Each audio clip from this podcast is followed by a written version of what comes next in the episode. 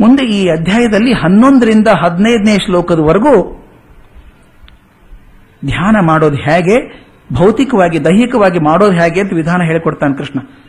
ಎಲ್ಲಿವರೆಗೂ ಅಂದ್ರೆ ಹೇಗೆ ಕೂತ್ಕೋಬೇಕು ಅಂತ ಹೇಳ್ಕೊಡ್ತಾನೆ. ಒಂದೊಂದು ಶ್ಲೋಕದಲ್ಲಿ ಬರ್ತದೆ. ಹೇಳ್ತಾನೆ, ಧ್ಯಾನ ಮಾಡುವಾಗ ಆ ಸ್ಥಾನ ಇದೆಯಲ್ಲ, ತುಂಬಾ ಶುಚಿಯಾಗಿರಬೇಕು, ಸ್ವಚ್ಛವಾಗಿರಬೇಕು. ಎರಡನೇದ್ದು, ನೀವು ಕುಳಿತಿರುವಂತಹ ಪೀಠ ಭದ್ರ ಆಗಿರಬೇಕು ಆನಂತರ ಪೀಠ ಹೇಗಿರಬೇಕು? ತುಂಬಾ ಎತ್ತರದಲ್ಲೂ ಇರಬಾರದು, ತುಂಬಾ ತೆಗ್ಗಿನಲ್ಲೂ ಇರಬಾರದು. ಮತ್ತು ಧ್ಯಾನ ಮಾಡುವಂತಹ ಜಾಗ ಇದೆಯಲ್ಲ? ಸಾಕಷ್ಟು ಗಾಳಿ, ಬೆಳಕು ಆಡುವಂತಹದ್ದಿರಬೇಕು ಆದಷ್ಟು ಏಕಾಂತವಾಗಿರಬೇಕು. ಆಮೇಲೆ ಕೂತ್ಕೊಳ್ಳೋದು ಹೇಗೆ? ನೆಲದ ಮೇಲೆ ಹುಲ್ಲಿನ ಚೀಪೆ, ಖುಷಿ, ದರ್ಭೆ ಅಂತಾರೆ. ಒಂದು ಹುಲ್ಲಿನ ಚಾಪೆ ಹಾಕೊಂಡು ಹುಲ್ಲಿನ ಚಾಪೆ ಕೂತ್ಕೊಂಡ್ರೆ ಸ್ವಲ್ಪ ಹೊತ್ತು ಸರಿ ಇರುತ್ತೆ. ಆನಂತರ ಚುಚ್ಚೋಕ್ ಶುರು ಮಾಡುತ್ತೆ. ಅದಕ್ಕೇನ್ ಮಾಡಬೇಕು ಅಂದ್ರೆ ಅದ್ರ ಮೇಲೆ ಒಂದು ಜಿಂಕೆ ಚರ್ಮನೋ, ಇದೆಲ್ಲ ಶ್ಲೋಕ ರೂಪದಲ್ಲಿ ಭಗವಂತ ಹೇಳ್ತಾನೆ ಧ್ಯಾನದಲ್ಲಿ ಧ್ಯಾನ ಯೋಗದಲ್ಲಿ ಒಂದು ಜಿಂಕೆ ಚರ್ಮನೋ, ಒಂದು ಮೃದುವಾದ ಬಟ್ಟೆನ ಹಾಕೊಂಡು ಅದ್ಮೇಲೆ ಕೂತ್ಕೊಳ್ಳಿ. ಯಾವ ಸ್ಥಾನದಲ್ಲಿ ಕೂತ್ಕೊಂಡ್ರೆ ನಿಮ್ಗೆ ಹಿತವಾಗಿರುತ್ತೋ ಆ ಸ್ಥಾನದಲ್ಲಿ ಕೂತ್ಕೊಳ್ಳಿ. ಕಷ್ಟವಾದ ಆಸನದಲ್ಲಿ ಕೂತ್ಕೋಬೇಡಿ. ಅಂತೆಲ್ಲ ಹೇಳಿ ಭದ್ರವಾಗಿ ಕೂತ್ಕೊಂಡು ದೇಹ, ಕುತ್ತಿಗೆ ಮತ್ತು ಶಿರಸ್ಸು ಒಂದೇ ಪಂಕ್ತಿಯಲ್ಲಿ ಬರುವ ಹಾಗೆ ಕೂತ್ಕೊಂಡು ಶ್ವಾಸ ಸರಿಯಾಗಿರುವ ಹಾಗೆ ಇದೆಲ್ಲವನ್ನು ವಿಸ್ತಾರವಾಗಿ ಹೇಳ್ತಾನೆ.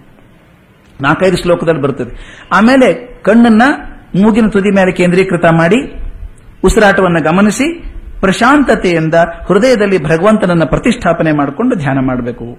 ಇದು ನಾಲ್ಕೈದು ಶ್ಲೋಕದಲ್ಲಿ ಬರುವಂತಹ ಮಾತು.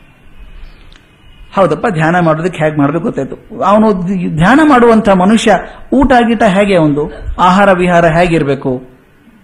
ಅದನ್ನು ಹೇಳ್ತಾನೆ. ಯುಕ್ತಾಹಾರ ವಿಹಾರಸ್ಯ ಯುಕ್ತ ಚೇಷ್ಟಸ್ಯ ಕರ್ಮಸು ಯುಕ್ತ ಸ್ವಪ್ನಾವಬೋಧಸ್ಯ ಯೋಗೋ ಭವತಿ ದುಃಖ.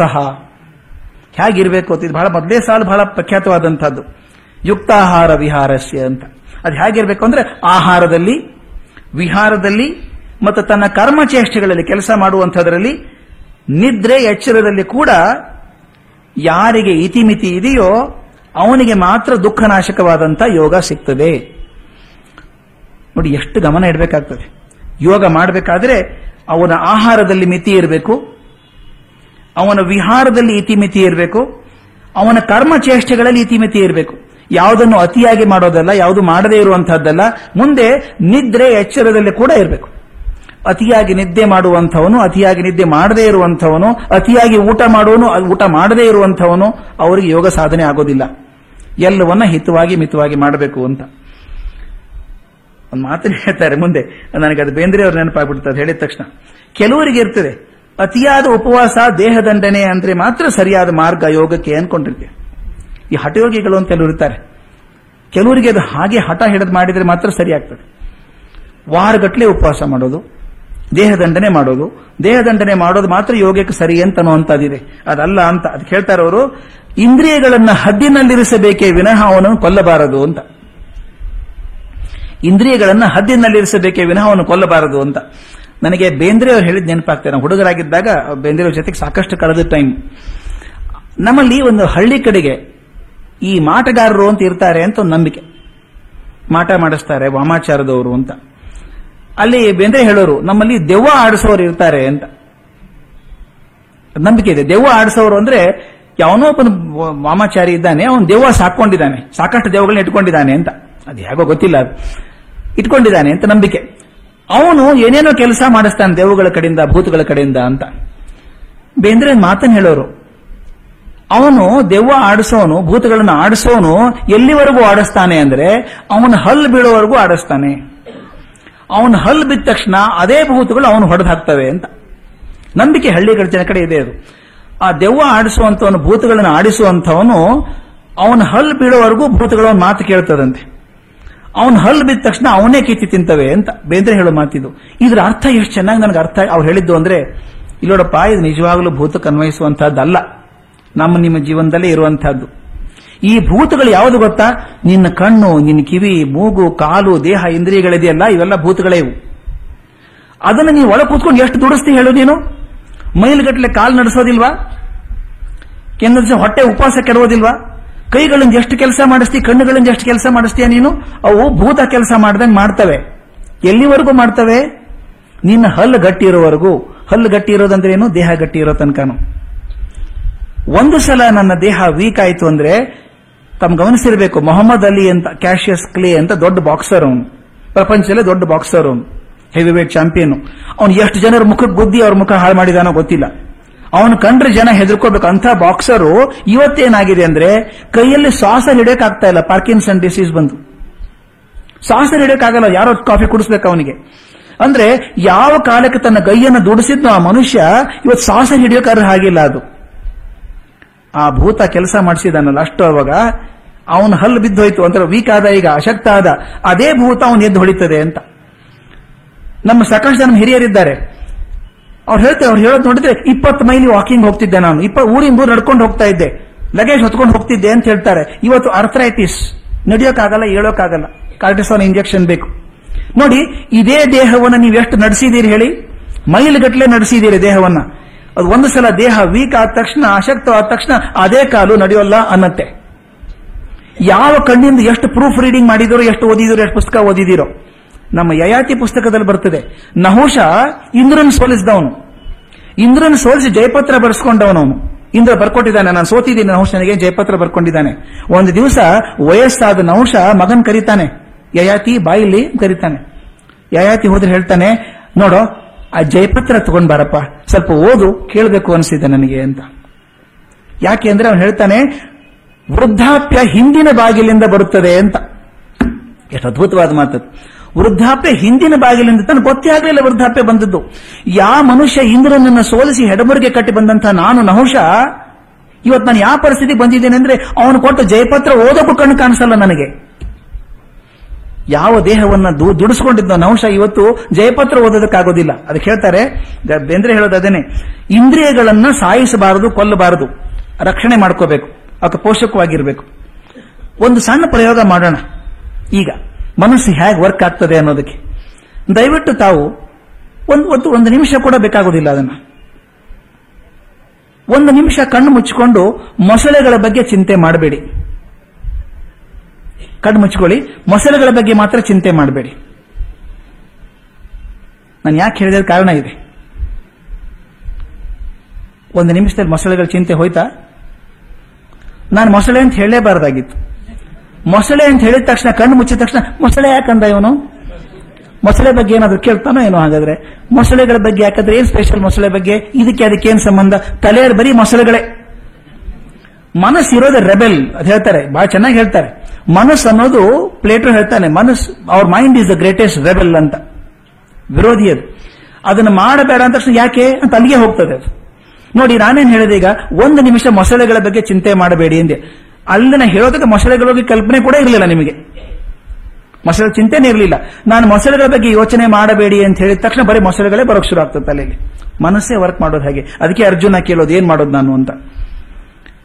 ಬುದ್ಧ ಅವನ ಜೀವನದ ಹೇಳ್ತಾನೆ ಕೊನೆಗೆ. ಮೊದಲನೇ ಲೆಕ್ಚರ್ ಸಾರನಾಥದಲ್ಲಿ ಕೊಟ್ಟಾಗ, ಮೊದಲನೇ ಉಪದೇಶ ಬುದ್ಧಂದು.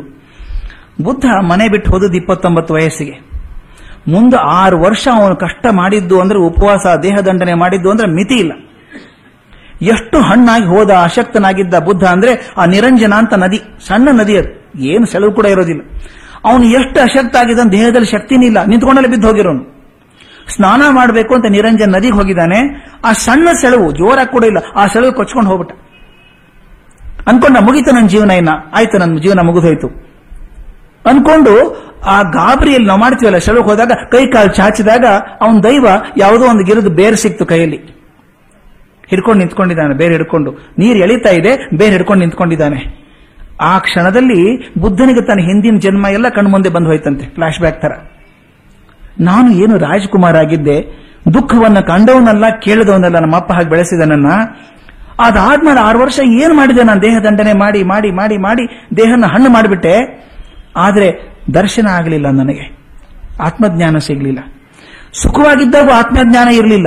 ಇಷ್ಟು ದೇಹ ದಂಡನೆ ಮಾಡಿ ಒದ್ದಾಡಿದ್ರು ಆತ್ಮಜ್ಞಾನ ಸಿಗಲಿಲ್ಲ ನನಗೆ. ಏನೋ ಖೋತಾ ಇದೆ ನನ್ನಲ್ಲಿ, ಏನೋ ತೊಂದರೆ ಆಗಿದೆ ನನ್ನಲ್ಲಿ, ಏನಾಗಿರ್ಬೇಕು ಅಂತ ವಿಚಾರ ಮಾಡಿದಂತೆ ಆಗ ಅವನು ಹೊಳೆದದ್ದು ನನಗೆ ಯಾಕೆ ಜ್ಞಾನ ಸಿಗಲಿಲ್ಲ ಅಂದ್ರೆ ಆಗ ಸುಖದ ಹಿಂದೆ ಆಸೆ ಹೊಂಟಿದ್ದೆ ನಾನು. ಸುಖದ ಆಸೆಗೆ ಹೊರಟಿದ್ದೆ. ಈಗ ಮೋಕ್ಷದ ಆಸೆಗೆ ಹೋಗ್ತಾ ಇದ್ದೀನಿ ನಾನು. ಮೋಕ್ಷ ಬೇಕು ಅಂತ. ಅವನು ಹೇಳಿದಂತೆ, ಯಾವುದೂ ಆಸೆ ಬೇಡ ಮೋಕ್ಷದ ಆಸೆ ಆದ್ರೂ ಯಾಕೆ ಬೇಕು ನನಗೆ? ಮೋಕ್ಷನ ಬೇಡ, ಹೋಗು ಅಂತ. ಎಲ್ಲ ಆಸೆಯನ್ನು ಬಿಟ್ಟವನಿಗೆ ಮೋಕ್ಷದ ಆಸೆ ಆದ್ರೂ ಯಾಕೆ ಬೇಕು? ಅಂತ ಹೇಳಿ ಆ ಬೇರ್ ಹತ್ತಿ ಮೇಲೆ ಬಂದವನು, ಅವನ ಮುಖದಲ್ಲಿ ಏನ್ ತೃಪ್ತಿ ಆಯಿತು ಅಂದ್ರೆ ತುಂಬಾ ತೃಪ್ತಿಯಿಂದ ಬಂದು ಆ ಬೋಧಿ ವೃಕ್ಷ ತೆಳ ಕೂತ್ಕೊಂಡಿದ್ದಾನೆ ಅವತ್ತು ಹುಣ್ಣಿಮೆ ಹುಣ್ಣಿಮೆ ದಿವಸ. ಉಪವಾಸ ಇದ್ದಾನೆ ಅವನು. ಉಪವಾಸ ಅಭ್ಯಾಸ ಆಗೋಗಿತ್ತು ಅವನಿಗೆ. ಅವನು ಹೇಳ್ತಾನೆ, ಅವನು ಅವನ ಮಾತು ಬರೆದದ್ದು. ಪಾಲಿ ಭಾಗ ಟ್ರಾನ್ಸ್ಲೇಷನ್ ಮಾಡ್ಕೊಂಡಿದ್ದೀನಿ, ಪಾಲಿ ಭಾಷೆ ಇದ್ದದನ್ನ. ಅವ್ರು ಹೇಳ್ತಾರೆ, ಮೊದಲು ಎಲ್ಲರೂ ದೇಹದಂಡನೆಯ ತಪಸ್ಸು ಮಾಡುವುದನ್ನು ಕಂಡು ನಾನೂ ತುಂಬಾ ಉಪವಾಸ ಮಾಡಿದೆ. ಒಂದು ದಿನ ಎದ್ದ ನಿಲ್ಲಲು ಆಗದೆ ಬಿದ್ದು ಬಿಟ್ಟೆ ನನ್ನ ಹೊಟ್ಟೆಯನ್ನು ಮುಟ್ಟಿದಾಗ ಬೆನ್ನು ಹುರಿ ಕೈಗೆ ಸಿಗುತ್ತಿತ್ತು. ನೋಡಿ ಪರಿಸ್ಥಿತಿ ಹೇಗಿದೆ ಅಂದ್ರೆ, ಹೊಟ್ಟೆ ಮುಟ್ಕೊಂಡ್ರೆ ಬೆನ್ ಹುರಿ ಕೈಗೆ ಸಿಗ್ತಿತ್ತಂತೆ. ಅಷ್ಟು ಅಶಕ್ತನಾಗಿ ಹೋಗಿದ್ದೆ. ಆಗ ಯೋಚನೆ ಬಂತು. ನೋಡಿ ಬುದ್ಧ ಹೇಳ್ತಾನೆ ಎಂಥ ಮೂರ್ಖರ ಕೆಲಸ ನಾ ಮಾಡುತ್ತಿರುವುದು? ಅತ್ಯುನ್ನತ ಅತ್ಯುನ್ನತ ಸತ್ಯವನ್ನ ಸಾಕ್ಷಾತ್ಕರಿಸಿಕೊಳ್ಳಲು ನನಗಿರುವ ಏಕಮಾತ್ರ ಉಪಕರಣ ಅಂದ್ರೆ ದೇಹ. ಸಾಕ್ಷಾತ್ಕಾರ ಆಗಬೇಕಾದ್ರೆ ದೇಹದಿಂದಾನೇ ಆಗಬೇಕಲ್ವಾ? ಇದೊಂದೇ ಉಪಕರಣ ನನಗಿರೋದು. ಇದನ್ನು ನಾನು ದುರ್ಬಲಗೊಳಿಸಿ ನಾನು ತಪ್ಪು ಮಾಡಿದ್ದೇನೆ. ಇನ್ನು ಮಾಡುವುದಿಲ್ಲ, ನೀವು ಮಾಡಬೇಡಿ ಅಂತ ಸಾರನಾಥ ಶಿಷ್ಯರು ಹೇಳಿದ. ಮೊದಲೇ ಭಾಷೆ ಮಾಡಿದ್ದವನು. ದೇಹದಂಡನೆ ಮಾಡಬೇಡಿ ಅಂತ. ಅಂದ್ರೆ ಇಂದ್ರಿಯಗಳನ್ನು ನಿಗ್ರಹ ಮಾಡಬೇಕೆ ಹೊರತಾಗಿ ಅವನ್ನ ನಾಶ ಮಾಡಬಾರದು ಅಂತ. ಕಲ್ಮಶದ ವಲ್ಮೀಕವೆಂದೊಡಲ ಜರೆಯದಿರು.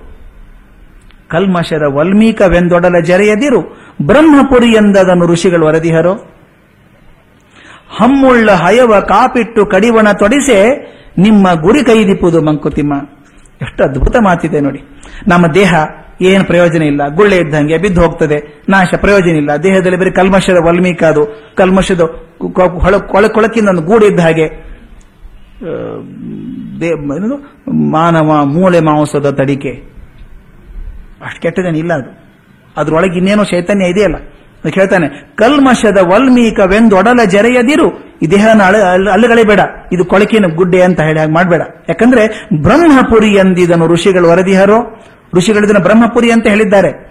ಯಾಕಂದ್ರೆ ಇದು ಹೇಗಿದೆ ಅಂದ್ರೆ ಹಮ್ಮುಳ್ಳ ಹಯ, ಕುದುರೆ, ಅಸಾಧ್ಯ ಶಕ್ತಿ ಇರುವಂತಹದ್ದು ಅಂತ ಕುದುರೆ ಅದು. ಹಮ್ಮುಳ್ಳ ಹಯ, ಕಡಿವಣ ತೊಡಿಸೆ ಅದಕ್ಕೇನ್ ಮಾಡ್ಬೇಕು ನಾವು ಅಂದ್ರೆ ಕಡಿವಾಣ ಹಾಕಿ ರೆಡಿ ಮಾಡಿ ಇಟ್ಕೊಂಡ್ರೆ ನಮ್ಮ ಗುರಿಗೈದಿಪ್ಪುದು ಮಂಕುತಿಮ್ಮ. ನಮ್ಮ ಗುರಿ ಮುಟ್ಟಿಸ್ಬೇಕಾದ್ರೆ ಹಯ ಬೇಕಲ್ಲ, ಕುದುರೆ ಇದು, ಅದಕ್ಕೆ ಅದನ್ನ ಕೆಟ್ಟದು ಅಂತ ಅನ್ಕೋಬೇಡಿ. ಒಂದು ಮಾತನ್ನ ಬಹಳ ಚೆನ್ನಾಗಿ ಹೇಳ್ತಾರೆ. ಧ್ಯಾನ ಯೋಗದ ವಿಷಯವನ್ನು ನಾವು ಹೇಗೆ ಧ್ಯಾನ ಮಾಡಬೇಕು ಅನ್ನೋದನ್ನ ಅನುಭವಿಗಳ ಕಡೆಯಿಂದಾನೇ ಕಲಿಬೇಕು. ಅದು ಪ್ರಾಕ್ಟಿಕಲ್ ಸೈನ್ಸ್ ಈಸೋದು ಹೇಗೆ ಅಂತ ಮೂವತ್ತು ಪುಸ್ತಕ ಓದಿದ್ರು ಈಸ್ ಬರುತ್ತೆ ಅಂತ ಗ್ಯಾರಂಟಿ ಇಲ್ಲ. ಹೇಗೆ ಈಸ್ಬೇಕು ಅಂತ ಮೂವತ್ತು ಪುಸ್ತಕ ಸ್ವಿಮ್ಮಿಂಗ್ ಪೂಲ್ ದಂಡೆಯಲ್ಲಿ ಕೂತ್ಕೊಂಡು ಓದಿದ್ರು ಕೂಡ ಎಕ್ಸ್ಪರ್ಟ್ ಆಗಬಹುದು you may become a coach but will not be a swimmer ಈಸ್ಬೇಕಾದ್ರೆ ನೀರಲ್ಲಿ ಹಾರ್ಕೊಳ್ಬೇಕು, ಅನುಭವಗಳನ್ನು ಕಲ್ಕೊಳ್ಬೇಕು ಅಂತ. ಅದಕ್ಕೆ ಧ್ಯಾನದ ಸಿದ್ಧಿ ಇದೆಯಲ್ಲ ಅದು ಮನಸ್ಸನ್ನ ಹದಗೊಳಿಸುವಂತಹ ಒಂದು ಉಪಾಯ. ಆದರೆ ಈ ಮನಸ್ಸನ್ನು ಹದಗೊಳಿಸುವಂತಹ ರೀತಿ ಜೀವದಿಂದ ಜೀವಕ್ಕೆ ಬೇರೆ ಆಗ್ತದೆ ಅಂತ. ಒಂದು ಜೀವಕ್ಕೆ ಒಂದು ಹಾದಿ ಸರಿ ಅನಿಸಿದ್ರೆ ಇನ್ನೊಂದು ಜೀವಕ್ಕೆ ಇನ್ನೊಂದು ಹಾದಿ ಸರಿ ಅನಿಸಬಹುದು ಡಿ ವಿ ಸಿ ಬಹಳ ಚೆನ್ನಾಗಿ ಹೇಳ್ತಾರೆ, ಕೆಲವು ಮಕ್ಕಳು ಪೆಪ್ಪರ್ಮೆಂಟಿಗೆ ಒಲೆದರೆ ಇನ್ನು ಕೆಲವರು ಬೆತ್ತಕ್ಕೆ ಮಣಿತಾರೆ ಅಂತ. ಕೆಲವು ಮಕ್ಕಳು ಪೆಪ್ಪರ್ ಪೆಪ್ಪರ್ಮೆಂಟಿಗೆ ಮಣಿದರೆ ಇನ್ನು ಕೆಲವರು ಬೆತ್ತಕ್ಕೆ ಮಣಿತಾರೆ ಅಂತ. ಹಾಗೆ ಅವರವರ ಯೋಗ್ಯತೆಗೆ ಅನುಸಾರವಾಗಿ ಅವರವರ ಕರ್ಮಗಳಿಗೆ ಅನುಸಾರವಾಗಿ ಅವರವರ ಋಣಶೇಷಕ್ಕೆ ಅನು- ಅನುಸಾರವಾಗಿ ಅವರ ವಿಧಿಗಳು ಬೇರೆ ಆಗ್ತದೆ ಅದರಿಂದ ಯಾವ ವಿಧಾನ ಸರಿ ಅಂತ ಇಲ್ಲ. ಯಾವ ವಿಧಾನದಿಂದ ನಿಮಗೆ ಸಾಕ್ಷಾತ್ಕಾರ ಆಗೋಕೆ ಸಾಧ್ಯ ಇದೆ ನಿಮಗನ್ಸುತ್ತೋ, ಯಾವುದು ಶಾಂತಿಯನ್ನು ಕೊಡ್ತದೋ ಅದನ್ನ ಮಾಡಬಹುದು ಅಂತ. ಇನ್ನೊಂದು ಮುಖ್ಯ ಪ್ರಾಕ್ಟಿಕಲ್ ಪ್ರಶ್ನೆ ಅರ್ಜುನನಿಗೆ ಬರ್ತದ. ಬಹಳ ಪ್ರಾಕ್ಟಿಕಲ್ ಪ್ರಶ್ನೆ. ಹೌದಪ್ಪ ಕೃಷ್ಣ, ಧ್ಯಾನ ಮಾಡಬೇಕು ನಿಜ. ನಿನ್ನಲ್ಲಿ ಮನಸ್ಸನ್ನ ಕೇಂದ್ರೀಕರಿಸಿ ಧ್ಯಾನ ಮಾಡಬೇಕು, ಮಾಡ್ತೇನೆ. ಅಕಸ್ಮಾತ್ ಆಗಿ ರೆಗ್ಯುಲರ್ ಆಗಿ ಮಾಡೋಕೆ ಆಗದೆ ಹೋದ್ರೆ ಏನ್ ಮಾಡೋದು? ಡ್ಯೂಟಿ ಇದೆಯಲ್ಲ, ಆ ಕಡೆ ಈ ಕಡೆ ಓಡಾಡ್ತಾ ಇರ್ತೀವಿ ಮರ್ತು ಹೋಗ್ಬಿಡುತ್ತೆ ಕೆಲವು ಸಲ ತಪ್ಪು ಹೋಗ್ಬಿಡುತ್ತೆ ಧ್ಯಾನ. ಅವಾಗ ಏನ್ ಮಾಡೋದು? ಕೃಷ್ಣ ಹೇಳ್ತಾನೆ, ನೋಡಪ್ಪ, ನಿನಗೆ ತತ್ವದ ನಂಬಿಕೆ ಬಂದಂಗೆ ಅನಿಸ್ತದೆ. ಆದ್ರೆ ಅದು ಪ್ರಯೋಗದಲ್ಲಿ ನಂಬಿಕೆ ಬಂದಂಗಿಲ್ಲ ಇನ್ನೂ ಅದಕ್ಕೊಂದು ಮಾತು ಹೇಳ್ತೀನಿ. ಅರ್ಜುನ ಕೇಳುದು, ಚಂಚಲಂ ಹಿ ಬರ ಕೃಷ್ಣ, ಪ್ರಮಾತಿ ಬಲವದೃಢಂ ತಸ್ಯಾಹಂ ನಿಗ್ರಹಂ ಮನ್ನೇ ವಾಯೋರಿವ ಸದುಕ್ಷರಂ. ಎಷ್ಟು ಚೆನ್ನಾಗಿದೆ ನೋಡಿ. ಚಂಚಲ ಹಿ ಮನ ಕೃಷ್ಣ ಮನಸ್ ಚಂಚಲ ಅಲ್ಲೇನಪ್ಪ ಎಷ್ಟೊಂದು ಚಂಚಲವಾದದ್ದು. ಅದು ಕ್ಷೋಭೆಯನ್ನು ಉಂಟು ಮಾಡ್ತದೆ ನನಗೆ. ತುಂಬಾ ಮಾಡ್ತದೆ. ಅದನ್ನು ನಿಗ್ರಹಿಸುವುದು ಅಂದ್ರೆ ಗಾಳಿಯನ್ನು ಹಿಡಿದಷ್ಟು ಕಷ್ಟ. ನೋಡಿ ವಾಯು ಅರಿವ ಸದುಕ್ಷರಂ. ಗಾಳಿ ಹಿಡಿದಂಗೆ ಕಷ್ಟ ಆಗ್ತದೆ ನನಗೆ ಅಂತ. ಅದು ಕೃಷ್ಣ ಹೇಳ್ತಾನೆ, ಅದು ಕಷ್ಟ ಸರಿಯಪ್ಪ, ಆದ್ರೆ ಅಸಾಧ್ಯ ಅಲ್ಲ ಅಂತ. ಮನಸ್ಸು ನಡೆಯೋ ಸುಲಭ ಅಂತ ಯಾರೂ ಹೇಳೋದಿಲ್ಲ. ಆದ್ರೆ ಅದು ಅಸಾಧ್ಯ ಅಲ್ಲ. ಸಾಧ್ಯ ಇದೆ. ಅದಕ್ಕೆ ಕೃಷ್ಣ ಹೇಳ್ತಾನೆ, ಸಾಧ್ಯ ಮಾಡೋದು ಹೇಗೆ ಅಂದ್ರೆ, ಈ ಸಾಲ್ ನೋಡಿ ರಿಯಲ್ ಸೈಕಾಲಜಿಸ್ಟ್ ಓದ್ಬೇಕಂತ ಅದ್ಭುತವಾದಂತ ಮಾತುಗಳು. ಅಸಂಶಯಂ ಮಹಾಬಾಹೋ, ಈ ಮಾತುಗಳನ್ನು ಗುರುತಿಸಬೇಕು, ಮಹಾಬಾಹೋ ಅನ್ನೋ ಮಾತನ್ನ. ಅಸಂಶಯಂ ಮಹಾಬಾಹೋ, ಮನೋ ದುರ್ನಿಗ್ರಹಂ ಚಲಂ, ಅಭ್ಯಾಸೇನ ತು ಕೌಂತೇಯ ವೈರಾಗ್ಯೇನ ಚ ಗೃಹ್ಯತೆ. ನೋಡಿ, ಮೊದಲನೇ ಸಾಲಲ್ಲಿ ಮಹಾಬಾಹೋ ಅಂತ ಕರೀತಾನೆ ಅರ್ಜುನನ್ನ. ಎರಡನೇ ಸಾಲಲ್ಲಿ ಕೌಂತೇಯ ಅಂತಾನೆ. ಎರಡು ಸಾಲಿಗೆ ಎರಡು ಸಲವನ್ನ ಕರೀತಾನೆ, ಉದ್ದೇಶ ಮಾತಾಡ್ತಾನೆ. ಮೊದಲನೇ ಸಾಲಲ್ಲಿ ಏನಿದೆ ನೋಡಿ, ಅಸಂಶಯ ಮಹಾಬಾಹೋ. ಹೌದಪ್ಪ, ನೀನು ಹೇಳಿದ್ದು ಕರೆಕ್ಟ್ ಅದು. ಸುಲಭ ಏನಲ್ಲ. ನಿಜ, ಕಷ್ಟ, ಮನಸ್ಸನ್ನು ಹಿಡಿಯೋದು ಕಷ್ಟ. ಆದರೂ ಅಭ್ಯಾಸೇನತು ಕೌಂತೇಯ ವೈರಾಗ್ಯೇನ ಚ ಗ್ರಹ್ಯತೆ. ಅಂದ್ರೆ, ಅಭ್ಯಾಸ ಮತ್ತು ವೈರಾಗ್ಯದಿಂದ ಅದನ್ನು ಹಿಡ್ಕೊಳ್ಬಹುದು ಅಂತ ಹೇಳ್ತಾನೆ. ಯಾಕೆ ಹಿಂಗೆ ಹೇಳ್ದ? ಮೊದಲೇ ಸಲ ಮಹಾಬಾಹೋ ಅಂದವನು, ಎರಡನೇ ಸಲ ಕೌಂತೇಯ ಅನ್ನಲ್ಲ ಯಾಕೆ? ನೋಡಿ, ಮೊದಲನೇ ಸಾಲಲ್ಲಿ ಕಷ್ಟಪ ಅದು ಹೌದಪ್ಪ, ಮಹಾಬಾಹೋ, ಅಂದ್ರೆ ಏನನ್ನೂ ಸಾಧನೆ ಮಾಡುವಂಥವ್ ನೀನು, ಅಲ್ವಾ? ಅಸಾಧ್ಯವನ್ನ ಸಾಧನೆ ಮಾಡೋ ನೀನು ನೀನು ಕೇಳ್ತಿಯಲ್ಲ ಕಷ್ಟ ಅಂತೀಯಲ್ಲಪ್ಪ ನೀನು? ಸಣ್ಣ ಸಣ್ಣ ಕೆಲಸ ಮಾಡೋರಿಗೆ ಮಹಾಬಾಹೋ ಅನ್ನಲ್ಲ. ದೊಡ್ಡ ಸಾಧನೆ ಮಾಡಿದವರಿಗೆ ಮಹಾವೀರ, ಇದು ಕಷ್ಟವೇ ಅನ್ಬೇಕು ಅವನಿಗೆ ಮಹಾವೀರ ಆದವನಿಗೆ ಯಾವುದೂ ಕಷ್ಟ ಆಗಬಾರ್ದಲ್ಲ. ಅದಕ್ಕೆ ಹೇಳ್ತಾರೆ, ಕಷ್ಟ ಹೌದಪ್ಪ ಮಹಾಭಾವು, ಅಸಂಶಯ ಮಹಾಭಾವು. ಆದರೆ ಎರಡನೇ ಹೇಳಬೇಕಾದ್ರೆ, ಹಾಗಲ್ಲ ಮಗುವುದು ಸಮಾಧಾನನೂ ಮಾಡಬೇಕು. ಒಂದ್ಸಲ ಜೋರಾಗಿ ಹೇಳಬೇಕು, ಒಂದು ಸಮಾಧಾನ ಮಾಡಬೇಕು. ಎರಡನೇ ಸಲ ಹೇಳ್ತಾನೆ, ಅಭ್ಯಾಸ ಏನತ್ತು ಕೌಂತಯ್ಯ, ಅದಕ್ಕೇನು ಕಷ್ಟಪಡಬೇಕಾಗಿಲ್ಲಪ್ಪ ಪ್ರತಿ ದಿವಸ ಮಾಡ್ತಾ ಹೋಗು, ಮತ್ತು ವೈರಾಗ್ಯ ಇರಲಿ. ಎರಡು ಇದ್ರೆ ಆಗ್ತದೆ ಅಂತ. ಅಭ್ಯಾಸ ಬಲದಿಂದ ಸಾಧನೆ ಗಟ್ಟಿ ಆಗ್ತಾ ಹೋಗ್ತದೆ. ಎಷ್ಟು ಚೆನ್ನಾಗಿ ಲಾಜಿಕಲ್ ಆಗಿ ಬಂದಿದೆ ನೋಡಿ. ಸಾಧನೆ ಮಾಡಬೇಕು ಧ್ಯಾನ ಮಾಡಬೇಕು, ಧ್ಯಾನಕ್ಕೆ ಇದೇನು ಕಷ್ಟ ಬರ್ತದೆ, ಅಭ್ಯಾಸ ಮಾಡಬೇಕು. ಅಭ್ಯಾಸ ಆದರೆ ಸಾಧನೆ ಗಟ್ಟಿ ಆಗ್ತದೆ ಅಂತ. ನಿಜವಾಗ್ಲೂ ಗಮನಿಸಿ, ಎಲ್ರಿಗೂ ನಮ್ಮ ಜೀವನದಲ್ಲಿ ಆದದ್ದಿದ್ದೇನೆ ಪಿ ಸಿ ಸರ್ಕಾರ್ ಅಥವಾ ಉದಯ ಜಾದುಗಾರ್ ಯಾರೋ ಒಬ್ರು ಮ್ಯಾಜಿಕ್ ಶೋ ಮಾಡ್ತಾ ಇದ್ರೆ, ನಾವು ನೋಡ್ತಾ ಇದ್ರೆ ಎಷ್ಟು ಚೆನ್ನಾಗಿರುತ್ತೆ ಗೊತ್ತಾ? ಉದಯ್ ಜಾದುಗಾರ್ ಬಹಳ ಒಳ್ಳೆ ಸ್ನೇಹಿತ. ನಮ್ಮ ನಮ್ಮ ಇನ್ಸ್ಟಿಟ್ಯೂಟಿಗೆ ಬಂದು ಮಾಡಿ ತೋರಿಸಿದ್ರು ಮಕ್ಕಳಿಗೆ. ನೋಡಿ, ನಾನು ಮೋಸ ಮಾಡಲ್ಲ ನಿಮಗೆ. ನೋಡಿ, ಹೇಗಿದೆ? ಅಂತ ಒಂದು ಟೇಬಲ್ ಟೆನಿಸ್ ಬಾಲು ಹೀಗೆ ಇಟ್ಕೊಂಡು ಎರಡು ಇಟ್ಕೊಂಡು ಈಗ ಮಾಡಿದ್ರೆ ಈ ಬಾಲೇ ಇಲ್ಲ. ಎಲ್ಲ ಮುಂದೆ ಇದೆ ಅದು. ಎಲ್ಲ, ಇಲ್ಲಿ ಇತ್ತಲ್ಲ ಕೈಯಲ್ಲಿ? ಎಲ್ಲೋಯ್ತು ಇಲ್ಲಿ ಬಂದಿದೆ ಅದೆಲ್ಲೋ. ಇಟ್ಕೊಂಡಿದ್ದಾರೆ ಅದನ್ನ. ಕಾರ್ಡು ಏನೋ ಮಾಡ್ತಾರೆ. ಹುಡುಗರೆಲ್ಲ ಕೇಳಿದ್ರು ಅದು ಹೇಗೆ ಮಾಡ್ತೀರಿ ನೀವು? ಅಂತ. ಅಂತ ಹೇಳ್ದ, ನಿಮ್ ಮುಂದೆ ಮಾಡ್ತಾ ಇರೋದು ಈಗ. ಇದರಿಂದ ಒಂದು ಸಾವಿರ ಸಲ ಮಾಡಿದ್ದೀನಿ ನಾನು. ಸಾವಿರ ಸಲ, ಐದ್ನೂರು ಸಲ ಬಿದ್ದು ಹೋಗಿದೆ ಬಾಲ್ ಅದು. ಆದ್ರೆ ಬಿದ್ದಾಗ ನಾ ಯಾರು ಮುಂದೆ ತೋರಿಸಿಲ್ಲ. ನಾನು ಮನೆಯಲ್ಲಿ ಕೂತ್ಕೊಂಡ ಹುಚ್ಚು ಹಿಡಿದಂಗೆ ಅದನ್ನೇ ಮಾಡ್ತಾ ಇರೋದು, ಅದನ್ನೇ ಮಾಡ್ತಾ ಇರೋದು, ಅದನ್ನೇ ಮಾಡ್ತಾ ಎಷ್ಟು ಸಲ ಮಾಡಿದ್ದೀನಿ ಗೊತ್ತಾ? ಅಭ್ಯಾಸ ಏನತ್ತ ಕೌಂತೆಯ? ಅಭ್ಯಾಸ ಮಾಡಿ ಮಾಡಿ ಮಾಡೋದು. ಅಭ್ಯಾಸ ಇಲ್ಲದೆ ಬರೋಲ್ಲ. ಈಗ ನೋಡಿ, ಅಭ್ಯಾಸ ಹಗ್ಗದ ಮೇಲೆ ನಡೀತಾರೆ ಸರ್ಕಸ್ ಅಲ್ಲಿ ಒಂದು ಸಣ್ಣ ತಂತಿ ಕಟ್ಕೊಂಡು ನಡೀತಾರೆ. ಎಷ್ಟು ಸಲ ನಡೆದಿರ್ಬೇಕು ಹೇಳಿ ಅವರು? ಒಂದು ಸಾವಿರ ಸಲ ನಡೆದಾಗ ಮಾತ್ರ ಇದು ನಡೆಯೋಕೆ ಬಂತೇನೋ? ಅಷ್ಟು ಅಭ್ಯಾಸ ಆಯಿತು ಅಲ್ಲಿ. ಅಂದಾಗ ಮಾತ್ರ ಸಾಧ್ಯ. ಅಭ್ಯಾಸದಿಂದ ಸಾಧನೆ ಗಟ್ಟಿ ಆಗ್ತದೆ ಅಂತ. ಒಂದ್ಸಲ ಇಲ್ಲಿ ಕ್ರಿಕೆಟ್ ಗ್ರೌಂಡ್ ಅಲ್ಲಿ ನಾನು ಅಜರುದ್ದೀನ್ ಪ್ರಾಕ್ಟೀಸ್ ಮಾಡೋದನ್ನು ನೋಡ್ತಾ ಇದ್ದೆ. ಆತ ಬಾಲ್ ಹೊಡೆದ್ರೆ ಸಿಕ್ಸರ್ ಎಷ್ಟು ಈಸಿ ಹೋಗ್ತದೆ ಅಂತ ಗ್ರೌಂಡ್ ಎಲ್ಲರೂ ಚಪ್ಪಾಳೆ ತಡ್ತಾರೆ ಆ ಹುಡುಗ ಪ್ರಾಕ್ಟೀಸ್ ಮಾಡಬೇಕಾದ್ರೆ ನೋಡಿದ್ರೆ ನನಗೂ ಚೂರು ಕ್ರಿಕೆಟ್ ಬಗ್ಗೆ ಗೊತ್ತು, ಅದಕ್ಕೆ ಹೇಳ್ತೇನೆ. ಒಂದು ಬುಟ್ಟಿ ಇಟ್ಕೊಡ್ತಾನೆ ಅವನು. ಒಂದು ಬುಟ್ಟಿಯಲ್ಲಿ ಒಂದು ಐವತ್ತು, ಅರವತ್ತು, ನೂರು ಬಾಲ್ ಹಾಕ್ತಾರೆ. ತಂದು ಹಾಕ್ತಾ ಇರ್ತಾರೆ ಹುಡುಗರು. ಇವನು ಒಂದು ಕೈಯಲ್ಲಿ ಬ್ಯಾಟ್ ಹಿಡ್ಕೊಂಡು, ಭಾರ ಇರುತ್ತೆ ಬ್ಯಾಟ್, ಒಂದು ಕೈಯಲ್ಲಿ ಬ್ಯಾಟ್ ಹಿಡ್ಕೊಂಡು, ಎಡಗೈಯಿಂದ ಹಿಂಗ್ ಬಾಲ್ ಅನ್ನು ತೂರಿ ಬಲಗೈಲೇ ಹೊಡೆಯೋದು, ಒಂದು ಕೈಯಿಂದ ಹೊಡೆಯೋದು. ಒಂದು ಕೈಯಿಂದ ಹೊಡೆಯೋದು. ಹೊಡೆದ್ರೆ ಬಾಲ್ ಬೌಂಡ್ರಿ ಗೆರೆ ಮುಟ್ಟಬೇಕು ಮತ್ತೆ ಬಾಲ್ ತಂದು ಹಾಕ್ತಾರೆ, ಒಂದು ಕೈಯಿಂದ ಹೊಡೆಯೋದು ಹೊಡೆಯೋದು. ಯಾರಾದರೂ ಆಡಿದ್ರೆ ಗೊತ್ತಾಗುತ್ತೆ. ಒಂದು ಹತ್ತು ಸಲ ಹೊಡೆದ್ರೆ ಬಲಗೈ ಬಿದ್ದು ಹೋಗ್ಬಿಡುತ್ತೆ. ಒಂದೇ ಕೈಯಲ್ಲಿ ಸುಮಾರು ಎರಡೂವರೆ ಕೆಜಿ ತೂಕ ಆಗುವಂತಹ ಬ್ಯಾಟನ್ ಹಿಡ್ಕೊಂಡು, ಒಂದು ಕೈಯಿಂದ ಹೊಡೆಯೋದು ಅಂದ್ರೆ ಅದು ಬೌಂಡ್ರಿ ಲೈನ್ಗೆ ಹೋಗ್ಬೇಕು ಅಂದ್ರೆ ಸಾಕಾಗಿ ಹೋಗ್ತದೆ. I seen seen this man for for two a hours non stop ಆ ಶರ್ಟ್ ಎಲ್ಲ ನೆಂದು ಸೋರ್ತಾ ಇದೆ, ಎರಡು ತಾಸು, ಎರಡೂವರೆ ತಾಸು ಒಂದೇ ಸಮ ಹೊಡಿತಾನೆ ಹೊಡಿತಾನೆ ಹೊಡಿತಾನೆ ಹೊಡಿತಾನೆ. ಇಷ್ಟು ಹೊಡೆದಾಗ ಗ್ರೌಂಡಿಗೆ ಜಾಗಿಂಗ್ ಮಾಡ್ತಾರೆ ಕ್ರಿಕೆಟರ್ಸ್ ಪ್ರಾಕ್ಟೀಸ್ ಮಾಡ್ತಾರೆ. ಇನ್ನು ಚಿನ್ನಸ್ವಾಮಿ ಸ್ಟೇಡಿಯಂ ಅನ್ನ ಹದಿನೈದು, ಇಪ್ಪತ್ತು, ಇಪ್ಪತ್ತೈದು ರೌಂಡ್ ಹಾಕೋದು. ನಮಗೆ ಅರ್ಧ ರೌಂಡ್ ಹೋದ್ರೆ ತೇಕ್ ಹತ್ತಿ ಮರುದಿವಸ ಕಾಲು ಹಿಡ್ಕೊಂಡ್ಬಿಡುತ್ತೆ. ಆದ್ರೆ ಅವನಿಗೆ ಇಪ್ಪತ್ತೈದು ರೌಂಡ್ ಹಾಕಿದ್ರೆ ನಗ್ನಗ್ತಾ ಓಡುತ್ತಿರ್ತಾನೆ. ಯಾಕೆ? ಅಷ್ಟು ವರ್ಷ ಓಡಿದ್ರಿಂದ ಕ್ರಿಕೆಟ್ ಅಲ್ಲಿ ಒಂದು ಸೆಂಚುರಿ ಹೊಡೆದ್ರೆ ಆಯಾಸ ಕಾಣಿಸೋಲ್ಲ. ಆದ್ರಿಂದ ಅಭ್ಯಾಸ. ಆ ಅಭ್ಯಾಸ ಇದ್ರೆ ಸಾಧನೆ ಗಟ್ಟಿ ಆಗ್ತದೆ ಅಂತ. ಇಲ್ದಿರ ಆಗೋದಿಲ್ಲ. ಇದೆಲ್ಲ ಸರಿ ಆಯ್ತು. ಅರ್ಜುನಿಗೆ ಇನ್ನೊಂದು ಪ್ರಶ್ನೆ ಬಂತು. ಅವನ ಪ್ರಶ್ನೆ ಮುಗಿಯೋದಿಲ್ಲ ಅವನು. ಅವನು ಹೇಳ್ದ, ಇದೇನಪ್ಪ? ಕರೆಕ್ಟ್ ನೀನು ಹೇಳಿದೆ ಮಾಡ್ತೇನೆ, ಅಭ್ಯಾಸ ಮಾಡ್ತೇನೆ.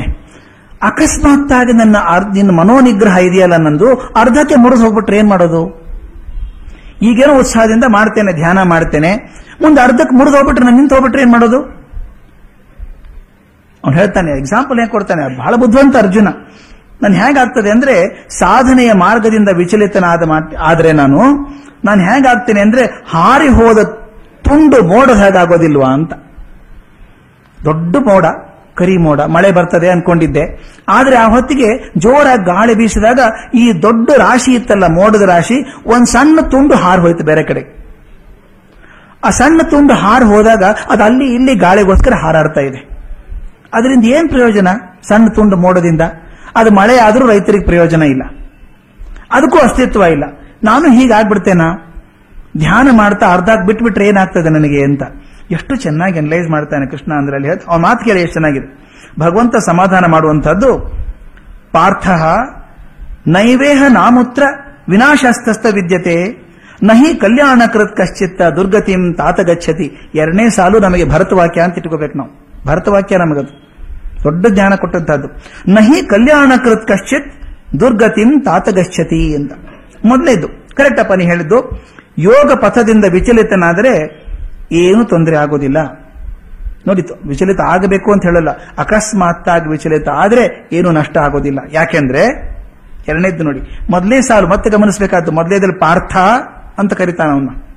ಸ್ವಲ್ಪ ಡಿಸ್ಟನ್ಸಿಂಗ್ ಪೃಥ್ವಿಯ ಮಗನಾದಂಥ ನೀನು, ಪಾರ್ಥ ಅಂತ ಒಂದು ಕರೆದ್ರೆ, ಎರಡನೇ ಮಾತಲ್ಲಿ, ನಹಿ ಕಲ್ಯಾಣ ಕೃತ್ ಕಶ್ಚಿತ್ ದುರ್ಗತಿಂ ತಾತ ಗಶ್ಚತಿ ತಾತ ಅಂದ್ರೆ ಹೇತಮ್ಮ ಅಂದಂಗೆ. ಮೊದಲೇದು ಪಾರ್ಥ ಅಂತ ಸಂಬೋಧನೆ ಮಾಡಿದಂತ ಎರಡನೇ ಸಾಲಲ್ಲಿ ತಾತ, ನನ್ನ ಸ್ನೇಹಿತ, ಸೌಮ್ಯ, ನನ್ನ ತಮ್ಮ ಅಂತ ಕರೆದಾಗೆ. ಅಲ್ಲಿ ಹೇಳ್ತಾನೆ, ಎರಡನೇ ಸಾಲು ನೋಡಿ, ಹೇ ತಮ್ಮ, ಒಳ್ಳೆಯದನ್ನು ಮಾಡಿದವನು ಎಂದೂ ಕೆಡುವುದಿಲ್ಲ. ಇದು ನಾವು ಬರ್ಕೊಂಡ್ಬಿಡ್ಬೇಕು ಅನ್ಸುತ್ತೆ. ಒಳ್ಳೆಯದನ್ನು ಮಾಡಿದವನು ಯಾವತ್ತೂ ಕೆಡೋದಿಲ್ಲ. ನಹಿ ಕಲ್ಯಾಣ ಕೃತ್ ಕಶ್ಚಿತ್ ದುರ್ಗತಿಂ ಗಚ್ಚತಿ ದುರ್ಗ ಆಗೋದಿಲ್ಲ ಅವನಿಗೆ. ಕಶ್ಚಿತ್ ಕಲ್ಯಾಣ ಕೃತ್ ದುರ್ಗತಿ ನ ಗಚ್ಚತಿ ದುರ್ಗತಿ ಆಗೋದೇ ಇಲ್ಲ ಅವನಿಗೆ ಯಾವತ್ತೂ ಯಾಕಂದ್ರೆ ಅವನು ಒಳ್ಳೆ ಕೆಲಸ ಮಾಡಿದ್ದಾನೆ ಇದು ಬರೀ ಪ್ರೋತ್ಸಾಹದ ಮಾತಲ್ಲ. ಅವನು ಹೇಳಿದ್ದು ಅಕಸ್ಮಾತಾಗಿ ಸ್ವಲ್ಪ ದಿವಸ ಧ್ಯಾನ ಮಾಡಿದ್ಯಪ್ಪ ನೀನು. ಮುಂದೆ ಆಗಲಿಲ್ಲ ಅಂತ ಇಟ್ಕೋ. ಅಷ್ಟು ಧ್ಯಾನ ಮಾಡಿದ ಒಳ್ಳೆ ಗುಣ ಇದೆಯಲ್ಲ, ನಿನ್ನ ಅಕೌಂಟಿಗೆ ಕ್ರೆಡಿಟ್ ಆಗಿದೆ ಅದು. ನಿನ್ನ ಲೆಕ್ಕಕ್ಕೆ ಬಂದಿದೆ ಅದು. ಆದ್ರಿಂದ ಮುಂದಿನ ಜನ್ಮದಲ್ಲಿ ಅಷ್ಟೆಷ್ಟು ಒಳ್ಳೆ ಕಾರ್ಯ ಏನು ಮಾಡಿದೆಯಲ್ಲ, ಧ್ಯಾನ ಮಾಡಿದ್ದು, ಇದು ನೀವು ಸೇರ್ಕೊಂಡು ಈ ಜನ್ಮದಲ್ಲೇ ಲಾಭ ಕೊಡಬಹುದು ಕೊಡದೆ ಹೋದ್ರೆ ಮುಂದಿನ ಜನ್ಮಕ್ಕೆ ಟ್ರಾನ್ಸ್ಫರ್ ಆಗ್ತದೆ ನಿನಗದು. ಆದ್ದರಿಂದ ನಿನಗೆ ಒಳ್ಳೆ ಕೆಲಸಗಳನ್ನು ಮಾಡಿದ್ರಿಂದ ಒಳ್ಳೆ ಜನ್ಮ ಸಿಗಬಹುದು ಮುಂದಿನ ಜನ್ಮದಲ್ಲಿ.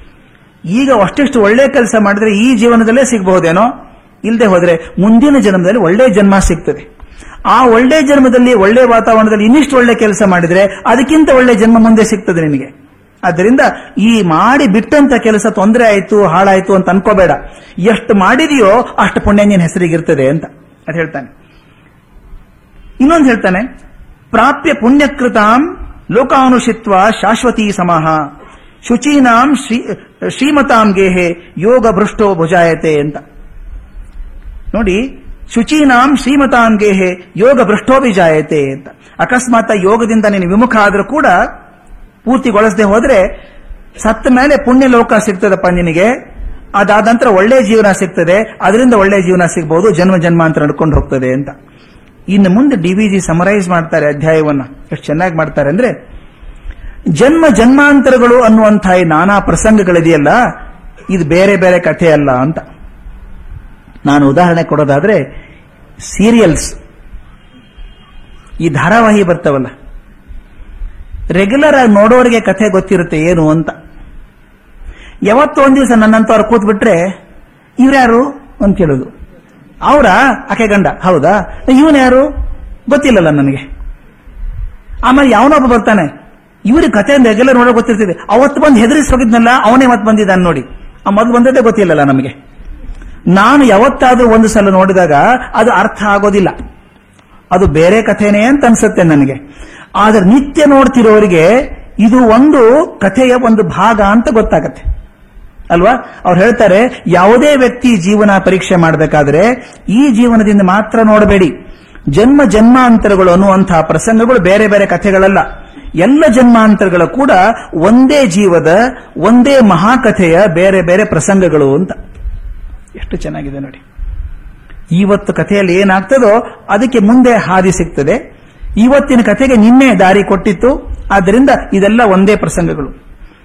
ಒಂದು ಜೀವ ಹೇಗೆ ಬೆಳೆದು ಬಂತು ಅಂತ ಗಮನಿಸಬೇಕಾದರೆ ಜನ್ಮ ಜನ್ಮಾಂತರದ ವೃತ್ತಾಂತವನ್ನ ಒಂದು ನದಿಯ ಪ್ರವಾಹದ ಹಾಗೆ. ತಿಳಿನೀರಿನ ಬುಗ್ಗೆ ಸೇರ್ಕೊಂಡಿದೆ. ಅದರ ಜೊತೆಗೆ ಯಾವುದೋ ಪಟ್ಟಣದ ಡ್ರೈನೇಜ್ ಕೂಡ ಸೇರ್ಕೊಂಡಿದೆ. ಕೊಳಕ್ ಸೇರ್ಕೊಂಡು ರಚ್ಚಿ ಸೇರ್ಕೊಂಡಿದೆ.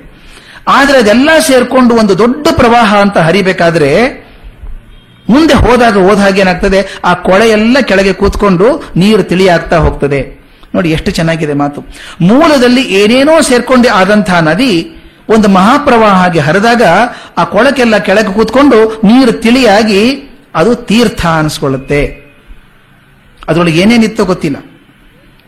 ಅದಕ್ಕೆ ಸೇರಿದಂತ ಪ್ರತಿಯೊಂದು ಹನಿ ಕೂಡ ನದಿ ಆಗೋದಕ್ಕೆ ಕಾರಣ ಆಗಿದೆ. ನೋಡಿ ಎಷ್ಟು ಚೆನ್ನಾಗಿದೆ.